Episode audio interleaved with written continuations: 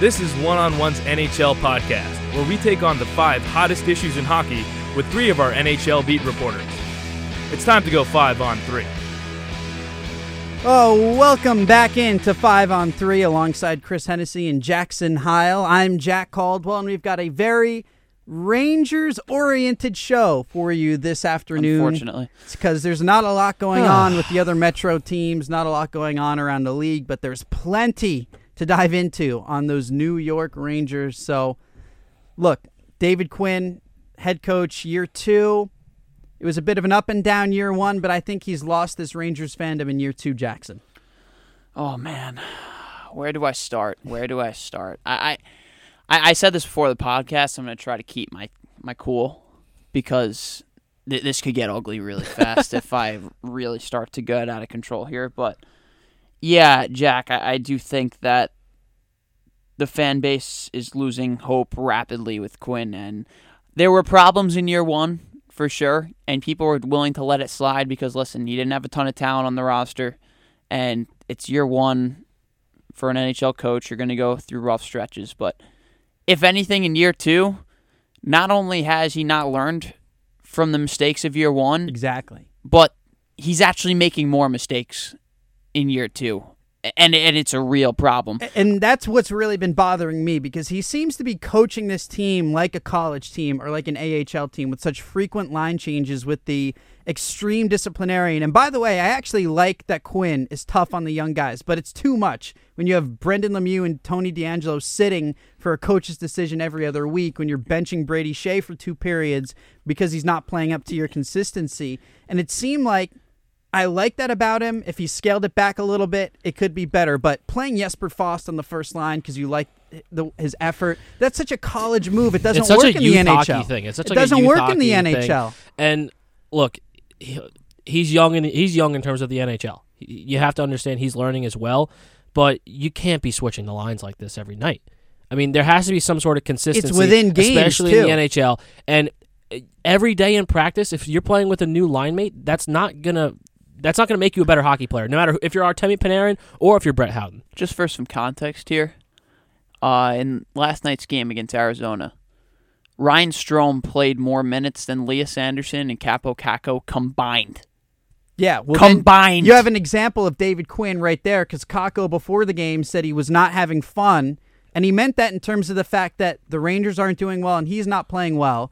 And then Quinn gives him what 13 minutes, his lowest numbers. He I don't played- care what he said. That's a fact. He's not having fun. I'm not surprised. He should be uh, playing more. And, and in the post game, he's like, "Yeah, it was just the flow of the game." Oh, stop it! Flow of the game. Then why is Brendan Smith playing in the last two minutes of a game that's tied? Brendan Smith is a failed defenseman who's now your third line winger because you, you went to chop down to three lines. Why are you playing Brendan Smith Was it- over Brendan Lemieux and Kaapo Kakko, And who are two of your been young playing guys really who are well. supposed to be developing? What wasn't this a thing with uh, AV in the playoffs one year where some bum defensive pair was out there in a game? yeah, he was way overplaying Girardi and Staal. He was Don't, way don't get me underplaying started with Skjei. Mark We don't Staal need to and get Nick into Holden that. over Skjei and Smith when Brendan Smith was actually So- a competent top four player. So the well, the main thing you Ranger fans and the Ranger fans, not just you two, every Ranger fan, complained about with uh, the end of the Alain Vigneault era was the interesting way he played lower level guys in clutch in big spots. look, now, granted, it's October. I there are a lot of that, issues with AV, but it's a tied game. and You can't have Brett Howden out there. You can't. You can't. Kaapo Kakko's the number two overall pick in the draft, and His Artemi Panarin, development is p- priority number one. Artemi, Artemi Panarin is one of the biggest free agents to ever move teams in the NHL, and they're not playing at that time. Well, Panarin's playing. I'm not. I'm not. I'm not really too upset about Panarin's advantage because that, that's seemingly the only thing he's been able to figure out is that like after the now top he's moving line, that around in practice. after today. the top line, it's just clueless. And now Panarin's playing with Buchnevich and Strome on the second line, which is I- as much as I've been fine with Ryan Strome. He's not a second line center. And it, here's what it all comes down to for me: if you're going to preach development through all of this, then play your young guys. Like I, like we knew coming into this year that the Rangers weren't going to be a winning team. We we just we knew that. I mean, no one picked them to make the playoffs I on this did. podcast Chris except I for. Chris for some reason. Good for you. Reverse psychology. Yeah, but you're at a point now where Filip Chytil's in Hartford for no no good reason. Vitaly Kravtsov's in Hartford for again no good reason. with options to Russia potentially. I don't think he's going to go last though. week. Yeah, I'm not buying that, that. was fake news, basically. We, we, we, we downplayed it last week, but it's out there. But Bre- why is Brendan Smith playing on the third line? That's what I don't get. Marc Staal, who is the worst defenseman on the team by a landslide, and and like it, I don't even think it's really all that close. And listen, there have been struggles from young guys in the blue line. Brady Skjei has had a rough start to the year, and it's now kind of merged into a rough two years for him since his rookie year because he hasn't really shown a whole lot. But why is Marc Staal your shutdown guy on defense when you just paid Jacob Trouba $8 million a year over seven to be that guy? and look, I think I think It Quinn just makes no sense. I think Quinn would look at you and say, "Well, I want to pair Truba with Hajek to develop him, and I don't want Hajek in those situations." Then you pair Trouba with someone else. But he's so, he loves switching lines so much during the game. Then if you want to develop him Then for the switch first period line, switch it back up. My put pro- Skay, put Skay, Skjei next to him. Excuse me. My problem is that I think that this Rangers coaching staff looks at Marc Staal and sees this guy's a good player. like that like that's that's Yeah, where I get worried. was- and guess what? No one wants to ask him about it. Like there has not been one question in a press conference about Marc Staal, which which is stuff I'm I'm sick of it. I'm absolutely sick of it because everyone's asking like, "Oh, how good has Ryan Strome been lately as your top six center?" And listen, he's been fine. He shouldn't be a top six center, but he's been fine. But like, ask about stuff that's actually important. And I think Larry Brooks wrote a great article today that Filip. There's no excuse for Filip Chytil not to be here. Yeah. Like there is literally no excuse for him not to be here because if you're going to put so much stock into six meaningless preseason games, then put stock into what he's done at Hartford because he's got eight points in six games at Hartford. There's no stability in down the middle outside of Zibanejad on the first line. He's a guy who should have been your second line center to start the year. He should be right now, and for some reason he's still sitting at Hartford. It makes absolutely no sense, and this coaching staff seems utterly clueless to me right and look, now. the thing about Chytil is he's been putting up six to eight shots per game in Hartford. And what's the number one thing the Rangers need? I mean, they've we've seen two of their last six periods where they've put up two shots in a period. Two of the last six periods where they just can't shoot at all. What's the number one thing that you need? I think or there's two things you need. Defensive stability and someone who can actually shoot the puck more than once per game. And Filip Chytil can come in there and he can generate offense that's not coming from Panarin or Zibanejad. So uh, I hate to connect everything to the Islanders, but I'm going to do it very quickly. here. Oh, Th- here this is, we go. This is an Islander rant. Now listen up. Listen, listen, listen. You're talking about a team who's weak down the middle behind their number one center, the John Tavares Islanders, who have bad coaching and have good players in the AHL who they're not pairing up. The AHL players need to be on the team and be developed. It's October, so to give up hope on making the playoffs is a little bit far fetched, but I understand that two, four, and one is not how you want to start the players need to be in the NHL to develop their NHL skills. It's not that complicated. So when you have problems down the center and you have two guys who play center in Hartford who are supposed to be part of the rebuild, you it's always listed as the Rangers rebuild's going great because XYZ, Filip Chytil and Vit- Vitaly Kravtsov, then they should be on the New York Rangers. And when you have a guy That's the that's the center of the problem for me. I don't care about David Quinn's line combinations. I don't care about Brendan Smith on the third line. Players who should be in the NHL should be in the NHL. But that that's, that's it. That, like that's my main problem with it. Like I, I know I mentioned Brendan Smith on the third line, but like that's a problem in itself because Vitaly Kravtsov should be playing there, and instead enough, they're enough. trying for a makeshift defenseman in that spot. And listen, I, I I hate to like crap on Brendan Smith so much because I feel like he's actually been decent in what he's been trying to do. Like I, I know I'm trashing him. I'm more trashing him because he just shouldn't be playing there. yeah. Like like you want to put him on the fourth line, that's fine. But if if, if your uh, staple of this rebuild is development, then you cannot staple him to Lias Andersson and have Andersson play five minutes a night. You cannot staple Kravtsov and Chytil and Hartford when they should be playing in the NHL. And and that's how these guys are going to learn.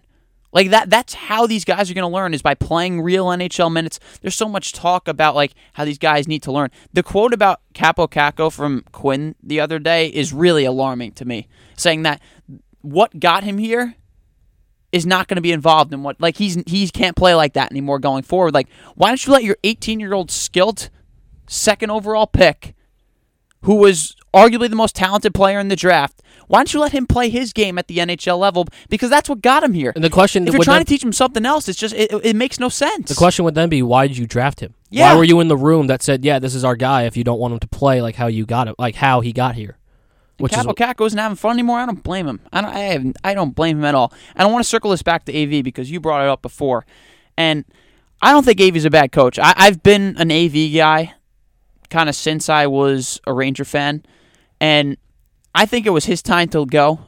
Like it, it came time where it just wasn't a marriage meant to be anymore. And I don't think his firing necessarily had to do with specific line issues as much. But as he's a the- he's a fine coach. Like Yeah. he is a fine coach. I mean, you look what he's doing in Philadelphia. They have some of the best shot metrics in the league right now. And listen, I know it's only what seven or eight They're games into games the in, year, yeah.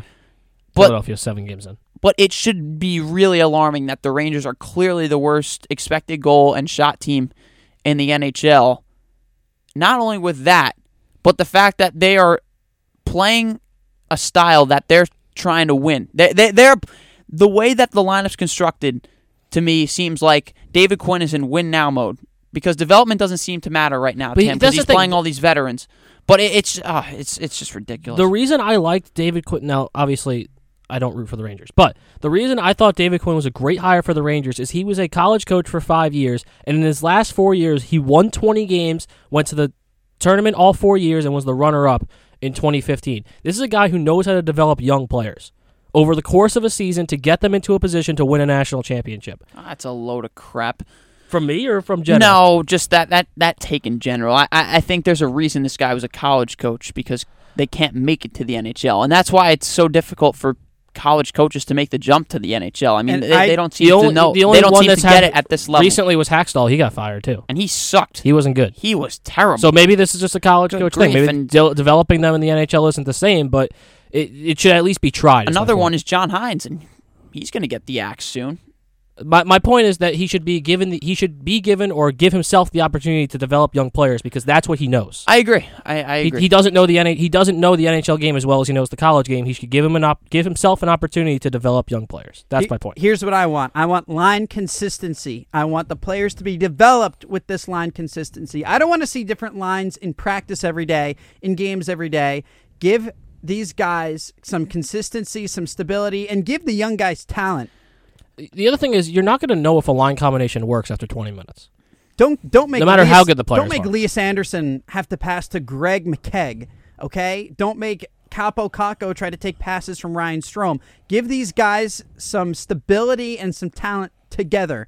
That's all I want to I see. don't. I don't even really care too much about how much they switch the lines. Just give these guys consistent minutes. Like I, I know Elias that probably Andersson goes can't hand be in. playing 11 minutes a night. Kakko He's not even playing 15. 11 minutes Yeah, you're right. He's more playing- like He eight. played like five minutes against Arizona. He- Here's my thing about Andersson, because I think Andersson has shown enough to get at least a crack at taking the second line center spot, even though there is no way in hell that's going to happen with the way Quinn and the rest of his coaching staff is treating him. But if they weren't okay with giving Chytil and Kravtsov fourth line minutes in the NHL, then why are they okay with giving Andersson those minutes? That tells me that this entire front office and this entire coaching staff has essentially given up on Elias Andersson Who being was a top first six center. pick? How who was ago? 2017. 2017. 21 years seventh old. overall pick. He was the first pick of the rebuild. He was the guy that they got with the pick that they traded for in the Derek Stepan trade. How are you giving up on a 20 year old player this early in his career when you are literally in the midst of a rebuilding stage? It makes no sense to me. and you have Brett Howden playing that spot, who nobody ever, joke. nobody ever looked at him as being anything more than a third line center at best. And that's when you looked at him in the rebuild. There's our bottom six center. Okay, we've got a good guy who can play the bottom six, maybe like a Jesper Fast sort of player. He was never the number two center who you want playing with Kakko, who you want to give those minutes to. It was always supposed to be Andersson or Chytil from the get go. You have Chytil not even playing, who a guy you could use, and Andersson. Granted, he's gotten some good minutes on the PK, but otherwise, not much. I he's shown that he can be a strong two way center. He's proven it to the Rangers with his age, and they haven't given him anything. I think it's ridiculous. I'll say this is not what I signed up for when they sent this letter out about the rebuild. Th- Yeah. th- this is the exact opposite of what I signed up for. I expected at least to have some sort of situation where I'd be able to watch young players play, even with losing. I'm okay with the losing. I'm a Baltimore Orioles fan. I've seen them barely win 100 games combined over the last two years. I'm fine with them losing if they're going in the right direction and they're playing their young guys, which they are. But with the Rangers, the situation is completely different because they're not showing any willingness to give their young guys a chance and let these guys develop the proper way. And th- that's where I get lost in this whole rebuild nonsense. If this is going to continue, then I think there needs to be a serious question about whether David Quinn is the right guy for John Davidson and for Jeff Gorton. And I'm I've already reached that point. Like we're, we're barely into year two, and and I'm having those significant questions. And if they lose three or four in a row more, and they end up losing ten games in a row, which is a very realistic possibility of the schedule they have coming up, they have Buffalo tomorrow, they have Tampa Bay and Boston coming up after that, mm. and then Ottawa. So that th- those are we could realistically see them lose nine games in a row with them not really playing any of these young guys if that's the case, then I think there's there needs to be a serious conversation about whether Quinn can seriously continue as a coach. Yeah, John Davidson is a real hockey guy. I trust him about as well as anyone to pick the right guy to lead this rebuild moving forward. Quinn obviously not his guy because Davidson was hired this summer. But so, he's Gorton's guy. He is Gorton's guy. So that's at, where I get worried. So at this. what point is the blame placed on Gorton? Now I understand and, that and firing. What about, you know what I thought about? Jim Dolan I get it. Not a hockey guy. Jim Dolan's Is there guy. anything that has to do with Dolan saying that he wants to see more winning now? Do you think that could play into it all? No, I, No, I don't. don't. Not at all. Because if he wants to see more winning now, then even if like he wanted to say that, then the way to win more now is to play your skill guys there, and they're Jack- not doing that. So if that's the case, why I, that that increases my frustration with Gorton and Quinn or wherever this is coming from? Why they're trying to win now? It makes no sense. My question: I, I, the hiring of John Davidson, who's a GM kind of guy, how much is that? Is that clashing up upstairs? I guess is my question. Like between Gorton and Davidson, and how much do, how much of these decisions are placed on Gorton's plate as opposed to Davidson's? It seems like a an interesting kind of business model, if you will, where you could have just fired Gorton and hired Davidson as the general manager, or no? No, I, I, I have no problem with the Davidson hire, and I, I have no problem with kind of the relationship between Gorton and Davidson. I think they both know their roles, and Davidson's been in the league for a long time, Right. so I think he knows his role as a president. But where I would get lost is if Gorton and Davidson are watching this, and this was their plan all along. That's where I would really have alarm bells ringing off in my head because if this was their plan for the rebuild, and this is how the, they want to go forward, and this is the direction they want to take, then the Rangers have even more questions than I realized. Because I, at this point, I'm pinpointing it on the coach, but I think it's a great point that you made, Chris, because Dave David Quinn is a Jeff Gorton guy, and if this is kind of the direction that they've come to together, and this is the way they want to carry things, then the Rangers have a lot more problems than we realized. right, and we don't really know how much the front office Yeah, and we is don't know. meddling with this. So we can't really judge that right now. And I'm going to leave the judgment open Fair enough. on Gorton and Davidson together. But yeah, no, it, it, it could get really ugly. we're only six York. games in, so we can't It's October we, 23rd. we need to reserve some time for them. That being said, you can't throw away season. You can't throw away half a season. The Rangers have the talent. You don't know how many NHL teams who are trying to rebuild who would love to have the talent the Rangers have, and yet the Rangers don't seem like they really know what to do with it yet. So they have some time to figure their stuff out, but not that much time because you don't want to waste a half a year and then say a half year goes by, it doesn't play out. You fire Quinn, you can't find the guy, the coach that you want to play these guys. You could waste a whole season very feasibly of their development, which could be a big problem. So I, I think I'm just going to leave it at that. You have one more point, Jackson? Yeah, one more last point on this as a whole. And here's the thing about coaching in the NHL all these guys are pretty much the same, to be honest. Like, they all trust their old veterans more than they do young guys. And that's really the same around the league. Like, you look even last year, like Rod Brind'Amour, who's probably praised as one of the better coaches in the NHL right now. Svechnikov was getting scratched last year at points, really for no reason. He was a guy who was kind of stapled to the third and fourth line at times, only playing 10 minutes a night until later in the year where he built up more confidence. This happens around the league. It happened with AV when he was here. He, he's a guy who trusted his veterans a lot more, but once after year one and year two, when they really shifted into more of a younger team, he didn't trust guys like Brady Skjei when they came up, and he didn't trust his young rookies like Filipino when he he, had a came team up. that was he had a team fresh off a cup run though. Yes. so it's a little bit. Different. Yes, no, no, no. Like I'm not saying that he did the wrong thing in that regard, but after year two, when again, like I said, they shifted into more of a younger mm-hmm. team and got rid of some veterans. He trusted veterans who weren't as good to play bigger roles. Um, namely Pavel Buchnevich, a guy who barely played under AV. And Buchnevich still has trouble getting out of the doghouse with David Quinn. But the problem with this situation specifically is that the Rangers are in a period right now where winning doesn't really matter all that much this year. And it shouldn't matter all that much. It should not be a priority. But David Quinn is making it seem to me like that's a priority and that's why he's playing all these veterans instead of the young guys when he is claiming that this is his ideal development. No matter which is the case, it's the wrong way, in my opinion. And until that gets figured out, I don't think anything's going to change in New York, and that's a sad possibility. Rangers fans signed up for the rebuild. We're all in on it. Just actually do it. You have the talent. Just play them. Now on to the Islanders. Let's go. Not much going on there, Chris. Oh well, they've excuse you. They've won four straight games. Well, they haven't played They in haven't played- forever, though. That's my point. They haven't played in for a long time, but uh, the one thing that I've seen, they've won, as I said, four straight games. It was uh, Florida, St. Louis, Winnipeg, and Columbus. And the one thing I've been seeing is Matt Barzal. This guy, He's been great. He is. I would love him to have a breakout year this year and just solidify himself as a superstar. Now, the other half of that is he's due for a contract at the end of the year, but I would obviously love for him to solidify himself as a superstar, and the main reason is he's shooting the puck.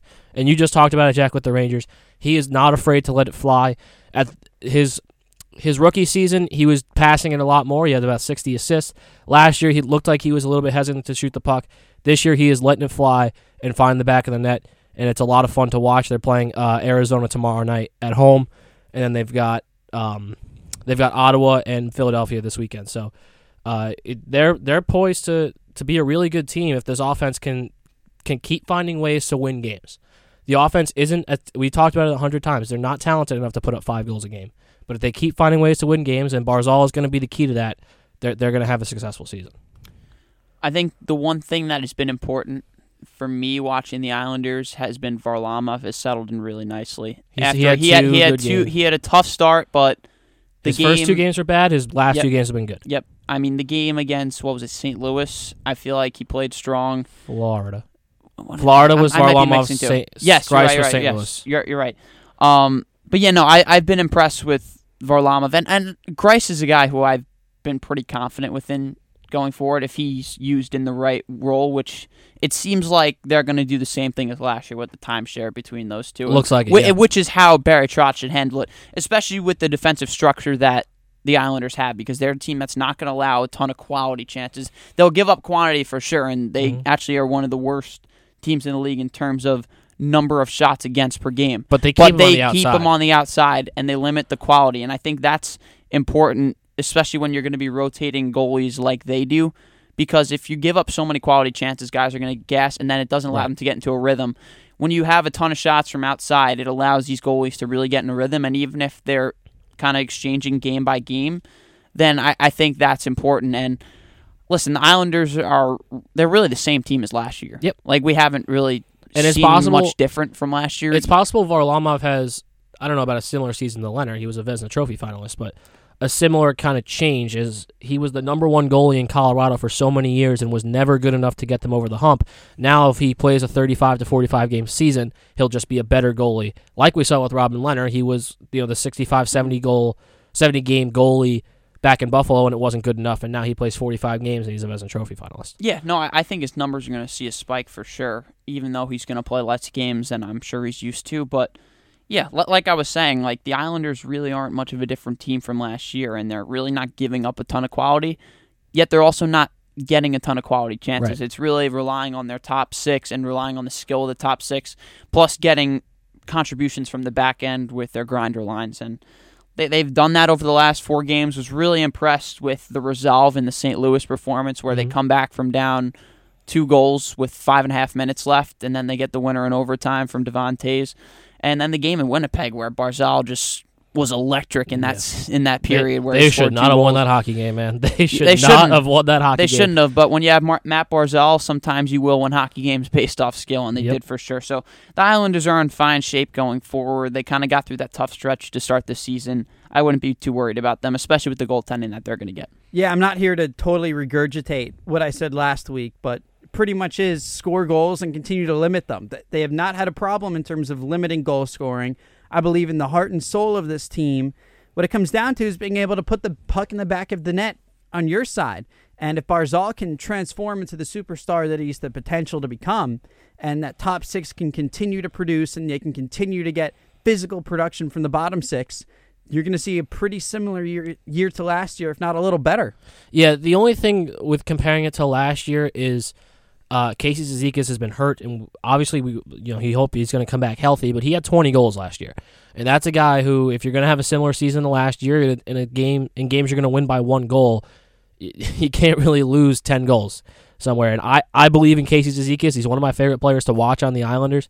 Uh, but you really want a big season, not a big season, but a comparable season uh, from last year out of him, uh, where the first couple games weren't very good, but and now he's hurt. So uh, we'll see what that entails when it comes back, when he comes back.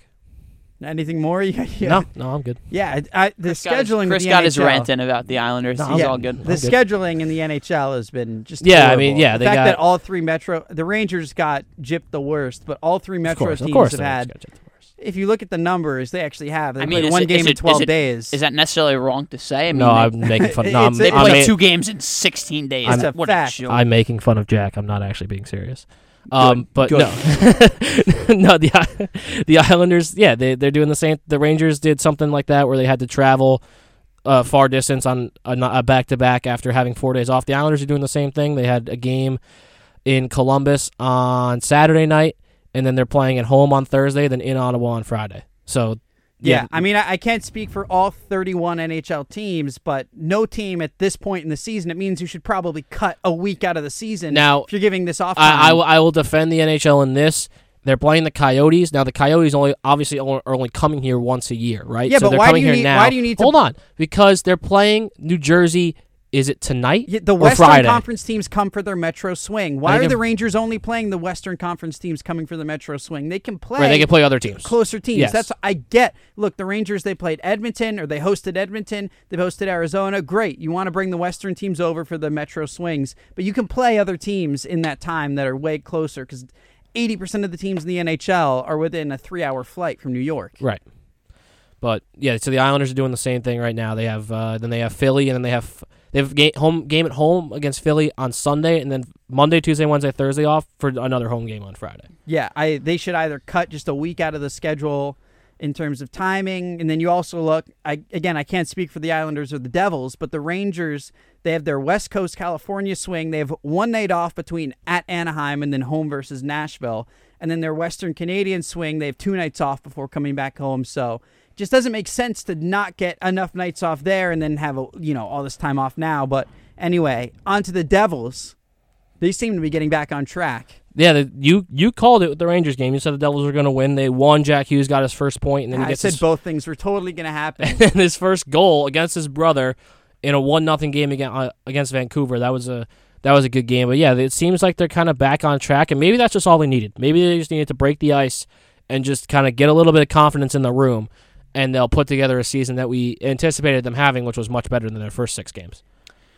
My problem with New Jersey is that their top lines at five on five have really struggled. And and that's kind of where I look at as the problems for the Devils going forward because they need their top two lines to be really good if they're going to make the playoffs. Right. Because obviously they have their own problems on the back end outside of really Vatanen and Butcher.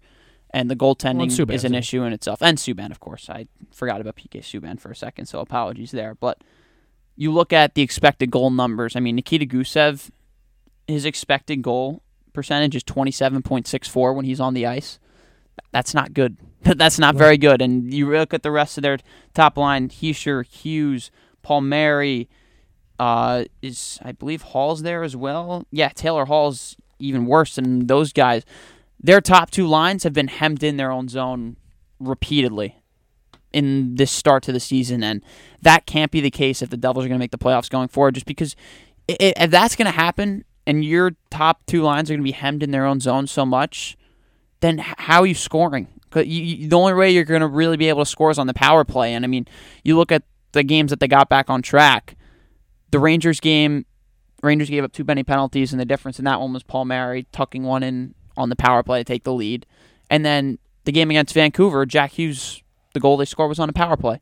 So that that's kind of where the Devils are at right now. They have to be a lot better at five on five because the way they're playing right now is not sustainable going forward in terms of are they going to be able to continue to win games. Obviously, they came out so flat and they were pretty deserving of their own six record. I mean, you look at the games they blew in that sequence. I mean, the Yeah, four the goal lead to yeah. Winnipeg and then the four one lead they had against Florida. So uh, the Devils are in a bad spot going forward, and I'm not sure if you guys have talked about this because I wasn't on the pod last week, but John Hynes, that leash is short.